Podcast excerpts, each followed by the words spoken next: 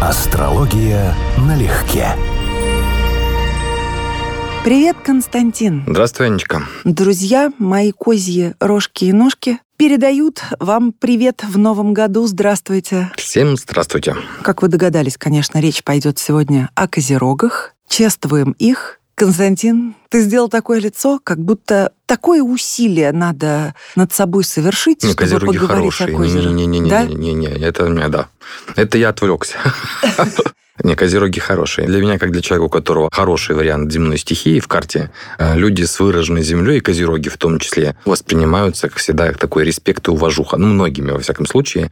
У меня есть друзья козероги, и деловые партнеры козероги и так далее. То есть у меня это очень такая типичная ситуация, что эти люди влияют на меня хорошо. Опять же, синастрия такова, что у меня там часть этого знака связана с десятым домом. Для меня, как бы в моей субъективной реальности, это хороший знак, но чисто абстрактно, ну, козероги, Сатурн, Да. Но знание не Луны, деться. есть своя специфика. Ну, как бы там ни было, многие из нас исповедуют мистический реализм. И давай-ка по образу и подобию этой козерожей траектории развития начнем с серьезного, а потом продвинемся к более веселому и беззаботному. Давай. Первая наша женщина-козерог во всех своих начинаниях руководствовалась простым кредо. Нет некрасивых женщин, есть только ленивые. Тоже очень волевое и козерожье заявление. Трудно вообще вообразить себе биографию, которая была бы больше похожа на приключенческий роман, чем биография и жизненный путь Хелены Рубинштейн или Елена Рубинштейн. Хелена Рубинштейн — это ее марка.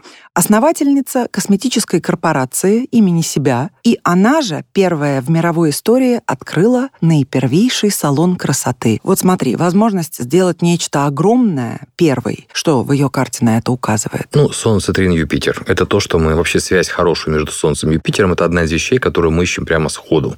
То есть это показатели на успешную социальную реализацию собственного, буквально хороший контакт между обществом и собственной самореализацией, собственными серьезными даже характером, потребностями и так далее. То есть человек, который, ну, будет везуч, будет успешен в обществе. Старшая из восьми дочерей, бедный ее папа, очень хотел сына, но так и не дождался. Представляешь, восемь дочек подряд Мгм. Теория вероятности, конечно, да, работала против него. против него. Подумай только, 147 сантиметра роста и мертвая хватка. Не то чтобы рост был страшно важен в данном случае, но такая маленькая женщина и именно та, кто сумела построить целую империю, причем захватывала континент за континентом. Можно о ней сказать, что в чем-то она образцово-показательный козерог, тот самый в вакууме? Ты знаешь, да. Ну, во-первых, конечно, я уже сказал, что она Солнце в Козероге с Юпитером, то есть это как бы юпитерианский вариант Козерога, но у нее самая сильная планета в карте это как раз управитель Козерога Сатурн. И Сатурн там же в Козероге. Поэтому в плане характера, особенно направленности ее Солнца, то есть я, психологической направленности на нечто, что будет связано со структурой, с долгосрочными вложениями, с долгосрочным планированием, а может даже дальносрочным. В этом плане она, конечно, Козерог типовой. Тем более, что она деятель венерианской сферы, то есть она занималась индустрией красоты. А Венера у нее хоть и не в Козероге, но все равно под управлением Сатурна в Водолее, ну, младшим управлением. И это у нее, кстати, тоже весьма и весьма благополучное место в карте. В 1902 году в Мельбурне открылся ее первый бутик, и прямо в нем первый в мире салон красоты. Ты представляешь, самое начало 20 века. Это прорыв невероятный, мировой прорыв. Мгм. И она же подарила миру саму идею, что можно в этом салоне красоты делать и маски, и заниматься йогой, то есть расслабление для лица и для души одновременно. Все про уход за женщиной. Что с Венерой? Вот ты сказал, в каком она положении. Ну, как она определяет ее деятельность? Новатор, оригинал, Венера в Водолее. Причем два сильнейших аспекта, которые на нее влияют, это секстиль с Меркурием. Причем такой достаточно относительно точный, скажем. А это буквально ум или мышление, направленное на красоту или связанное с красотой. Человек легко обучается этим вещам, легко переводит это в текст, легко превращает в правила и так далее. И сильный, очень красивый трин с рецепцией с Марсом в изгнании в весах. А вот Венера-Марс – это как раз одно из таких самых известных, наверное, чувственных сочетаний, которое логично было бы видеть не только в индустрии красоты, но даже, может быть, и в какой-то, ну, за счет трина вряд ли пластической хирургии, но все-таки каком-то украшательстве, там, тем виды спорта, танцы там, и так далее. То есть однозначно Венера здесь очень выигрышное место. Пока ты говорила, я вот смотрел, думал, у нее Солнце в Козероге, то есть пятый градус, если она, конечно, родилась в середине или второй половины дня, ну или четвертый. А среди Козерогов, те, которые рождались последние лет вот почти 200, многие рождались Солнцем в первой половине знака, вот особенно вблизи 9 градуса, там особое место. То есть ну, у нас был цикл Юпитер-Сатурн, который был активен 200 лет. И, соответственно, люди, которые рождаются с положением какой-то планеты в этом районе, могут иметь больше шанс стать, ну, если не мировой величиной, то повлиять на мировые тренды. Вот я сейчас слушаю тебя и думаю, да, вот учитывать все-таки пятиградусный орбис соединения Солнца с этим местом или не учитывать? Ну, подвесить вопрос можно. В ее случае, очевидно, ну, видимо, да, да, работает. Учитывая, что первая разделила кремы на утренние и вечерние, придумала отдельный крем для зоны вокруг глаз. Кстати говоря, водостойкую тушь изобрела тоже она. Инновации, классический пример. Угу. И эмульгатор даже, важный компонент косметики, тоже она внедрила. Это удивительно, как человек без медицинского, биологического, химического, какого-либо смежного образования сумела произвести то, что до нее никто не догадался сделать. Удивительно. И вот у нее взаимная рецепция Меркурий-Юпитер, что вообще-то говоря, в принципе, описывает типично людей, которые легко расширяют мировоззрение, кругозор и узнают новое. Но вот еще одна такая же загадка в этой карте, да, считать ли, по сути, 7-градусный орбис между Меркурием, Нептуном, Трином или не считать? Потому что вот есть, потенциально есть Трин, Меркурий, Нептун, а он бы как раз описывал ситуацию. Я понимаю химию, я понимаю скрытую сторону реальности, у меня мистический вид мировоззрения и так далее. И еще важный факт. Именно она предложила разделять по типам кожу на сухую, нормальную жирную.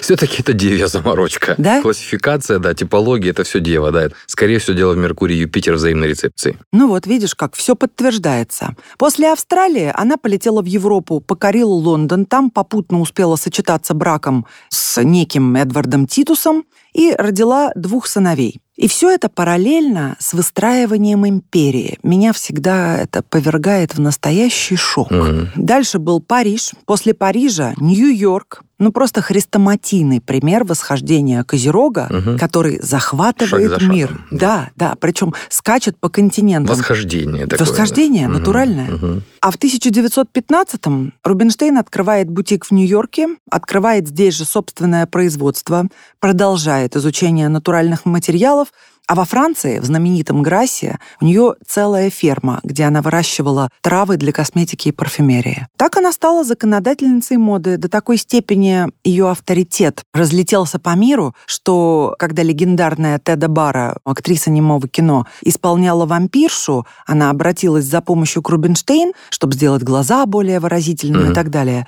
И Елена выпустила новую коллекцию декоративной косметики, вдохновившись этой работой под названием «Вамп». Так что с ее легкой руки не только образ женщины-вамп стал широко доступным, а само словосочетание вошло в обиход которым мы до сих пор пользуемся. Женщина-вамп. Ну, надо же. Она стала одной из богатейших женщин мира. Ее империя, представь, первая половина 20 века стоила порядка 150 миллионов долларов. Ну, это миллиарды сейчас. Да, конечно. Это огромные суммы. И при этом жадность ее была фантастической. Все ее сотрудники жаловались, что она постоянно урезает зарплату, экономит каждую копейку. Она была настоящей скрягой. Что отвечает за это? Мы не видим, к сожалению, второй дом, а было бы прям прям очень интересно разобраться. И для ректификации, вот я слушаю тебя и думаю, что одна из э, особенностей этой карты, которую можно было бы использовать для ректификации гороскопа, это на основании вот характера и особенностей личности поймать, в каком знаке находится Луна. Она у нее как раз на границе знаков весов Скорпиона. Если она родилась позже, ну, то есть вечером родилась, Луна у нее в Скорпионе, это является одним из, ну, правда, косвенным показателем на вот проблему, там, связанную с жадностью, например.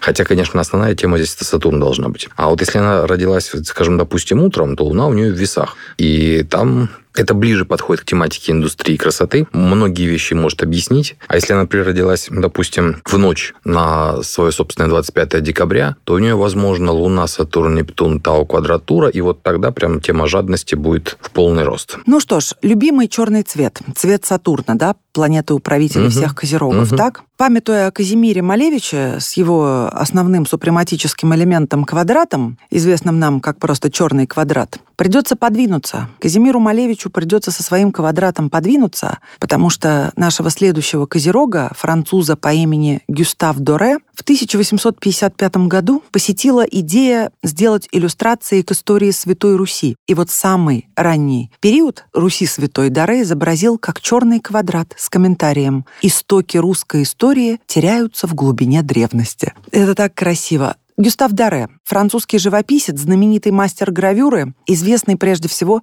своими иллюстрациями к Библии и ко всем наиболее выдающимся литературным произведениям к Данте, к сказкам Шарля Перо. Даре гений безусловный. Ему нет равных в мире иллюстраторов. Нет равных. Друзья, открывайте любую иллюстрацию и убедитесь сразу сами. Видим гения, который рассказывает своим рисунком, дополняет повествование. Безусловно, видим мастера, потому что здесь один из аспектов. Мы сразу смотрим Венеру, конечно, в данном случае, а не Солнце. Венера у него, но с высокой вероятностью именно в Скорпионе. Но она в этом случае имеет секстиль с Меркурием и с Нептуном в Козероге.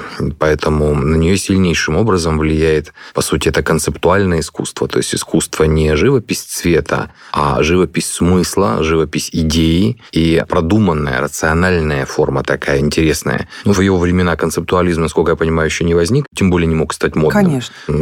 Вкладывать меркурианские, интеллектуальные какие-то посылы, это было бы очень логично в такой карте. К Ветхому Завету он выполнил выполнил 241 гравюру на дереве. Он абсолютно божественный, и он самоучка. Вновь. Ну, астрологически трудно не согласиться с тем, что этот человек, безусловно, способный. И насчет самоучки тоже очень показательная история, потому что в человеке есть талант или способность, то он находит для себя способ реализации. То есть обучение он все равно пройдет сам. Ну, как бы обучение не дает таланта. Вот талант может дать обучение. Но мы с тобой не первый раз рассматриваем ситуацию, когда выбор тобой в силу синастрии диктуется теми людьми, которые хорошо с тобой совместимы. Венера у него, то есть правитель искусства, находится примерно там, где у тебя.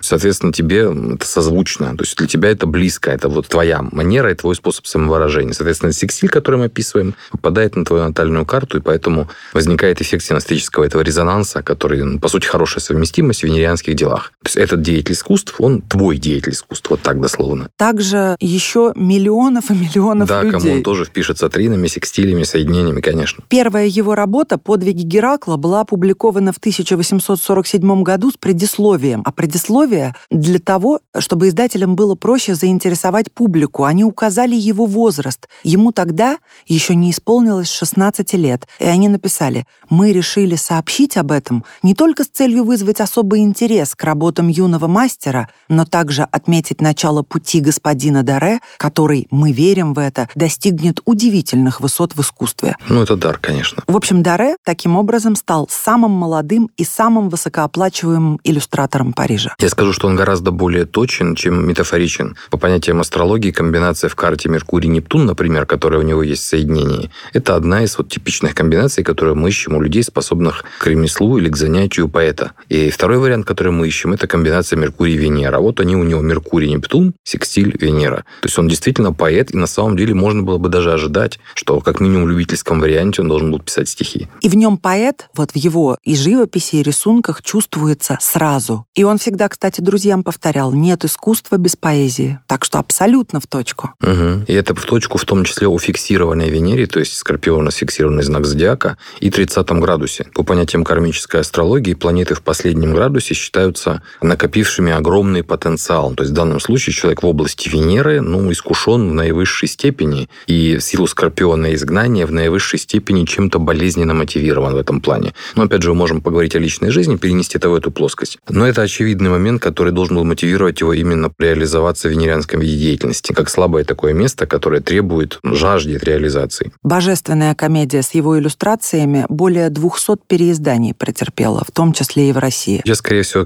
каких-то других иллюстраций даже и не видел. То есть, я думаю, все, кто интересовался этим вопросом... К сказкам Шарля Перо тоже очень да, известные. потому что эти сказки я не помню. Ну, а самая вот, известная Библия. А вот божественная комедия, ну, если мне, скажем, мне было интересно устройство ада, например, да, вот мне других ассоциаций просто нет, я не видел. Только старые, конечно. Гравюр. Прожил он всего-то 51 год, но оставил после себя 80 тысяч рисунков. Обалдеть. Карикатуры и, как я сказала, иллюстрации к самым значительным шедеврам мировой литературы. Обалдеть. В нашей компании еще еще один француз, на сей раз драматург и опереточный либретист Поль Био. Но тут история совершенно уникальная. 1 октября 1882 года он представил на выставке «Салон непоследовательных» одну единственную картину «Черный квадрат». Это был юмористический квадрат, ибо назвал он его «Битва негров в подземелье». А я эту историю слышал к Малевичу уже отнесенную. Нет, Нет? что ты. Это вот все было до него. Угу. Еще переводят название этой картины как «Драка негров в туннеле».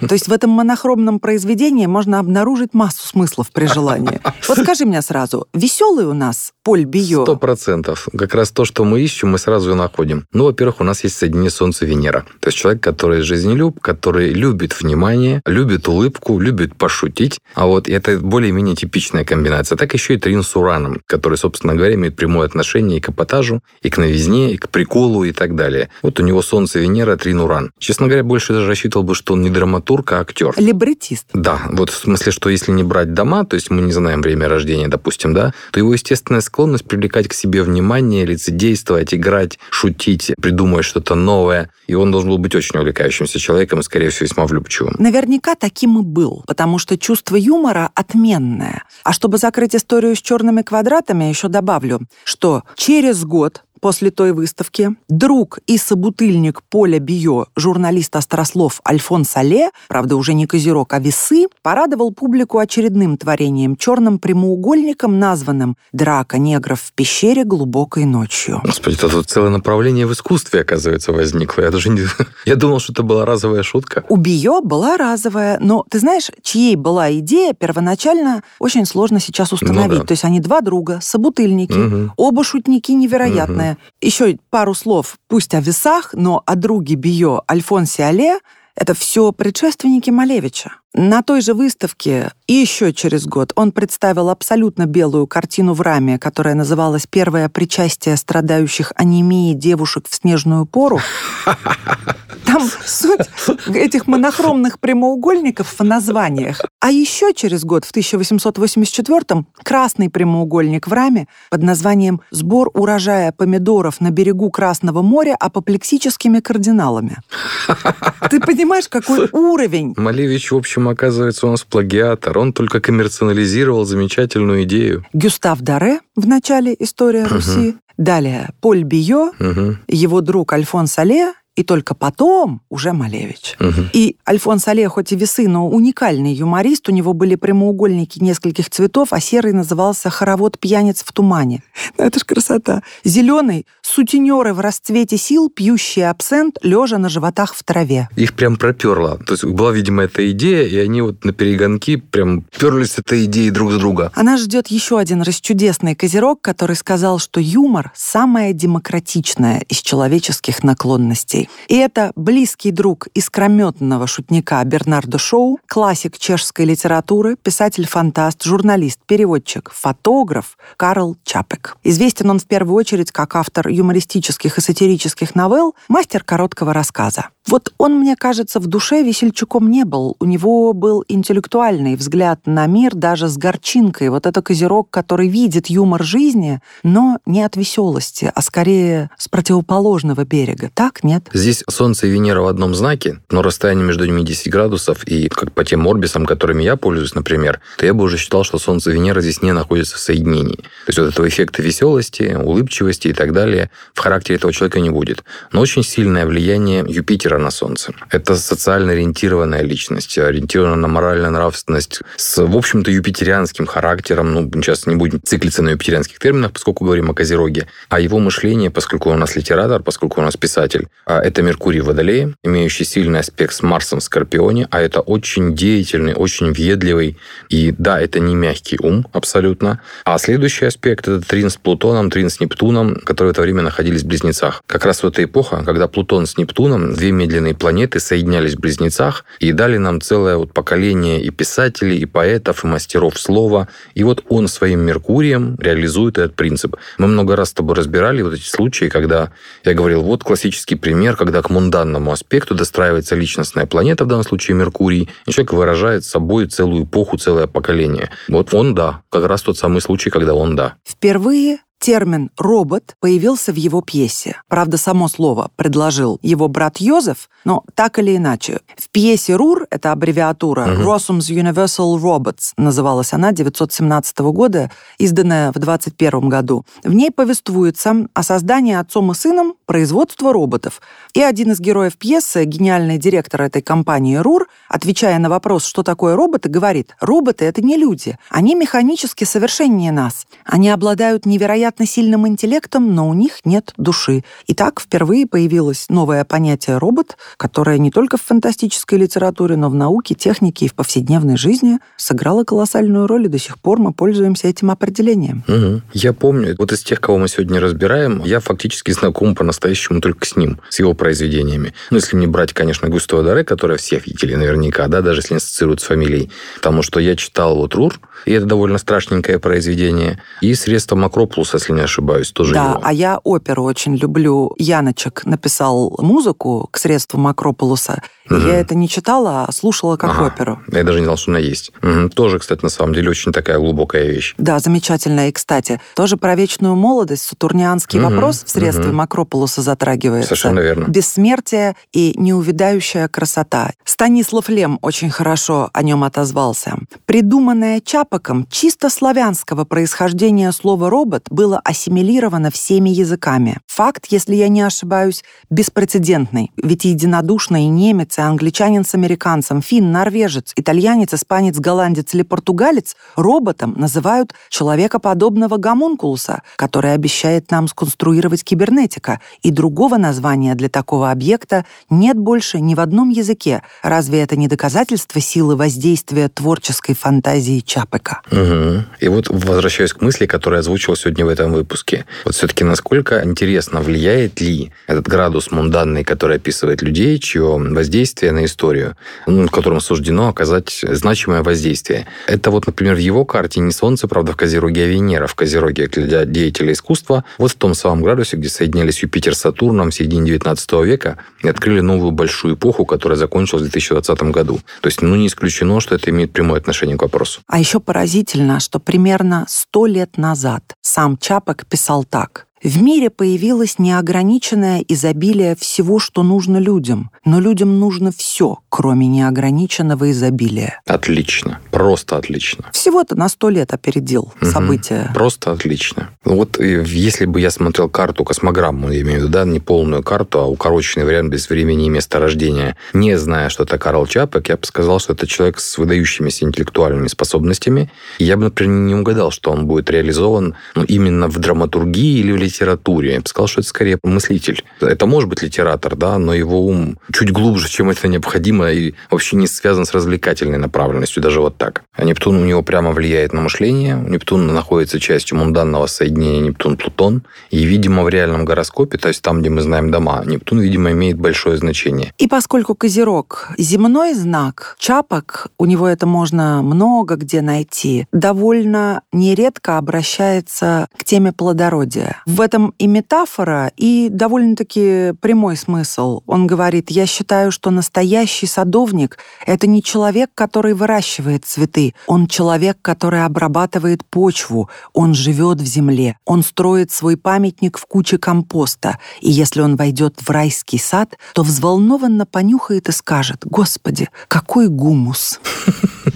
Не, ну это комментировать сходу не готов. Но да, это имеет прямое отношение к земной стихии или к чему-то подобному. То есть корни, откуда все произрастает, не угу. цветы, как плод. Это больше даже не про землю, это даже про Луну еще. Вот про вот отношение такое немножечко даже священное к живому, к росту, к процессам беспокойства, выращивания и ухода, вот в хорошем смысле слова, за живым или за прорастающим. Тут еще и Луна, конечно, значима. Земные садовники-козероги, стремящиеся вырастить что-то высокое и прекрасное, а иногда нацеленные даже на горние выси. Дай вам Бог прибыть туда, куда вас ведет судьба, и с днем рождения. А я, пользуясь случаем, хочу поздравить тебя с прошедшим днем рождения. Спасибо. Как яркого представителя Козерога и главного представителя Козерога нашей радиопередачи. Ну и всех Козерогов поздравить. Сейчас можно пошутить, всех поздравить с Анечкой.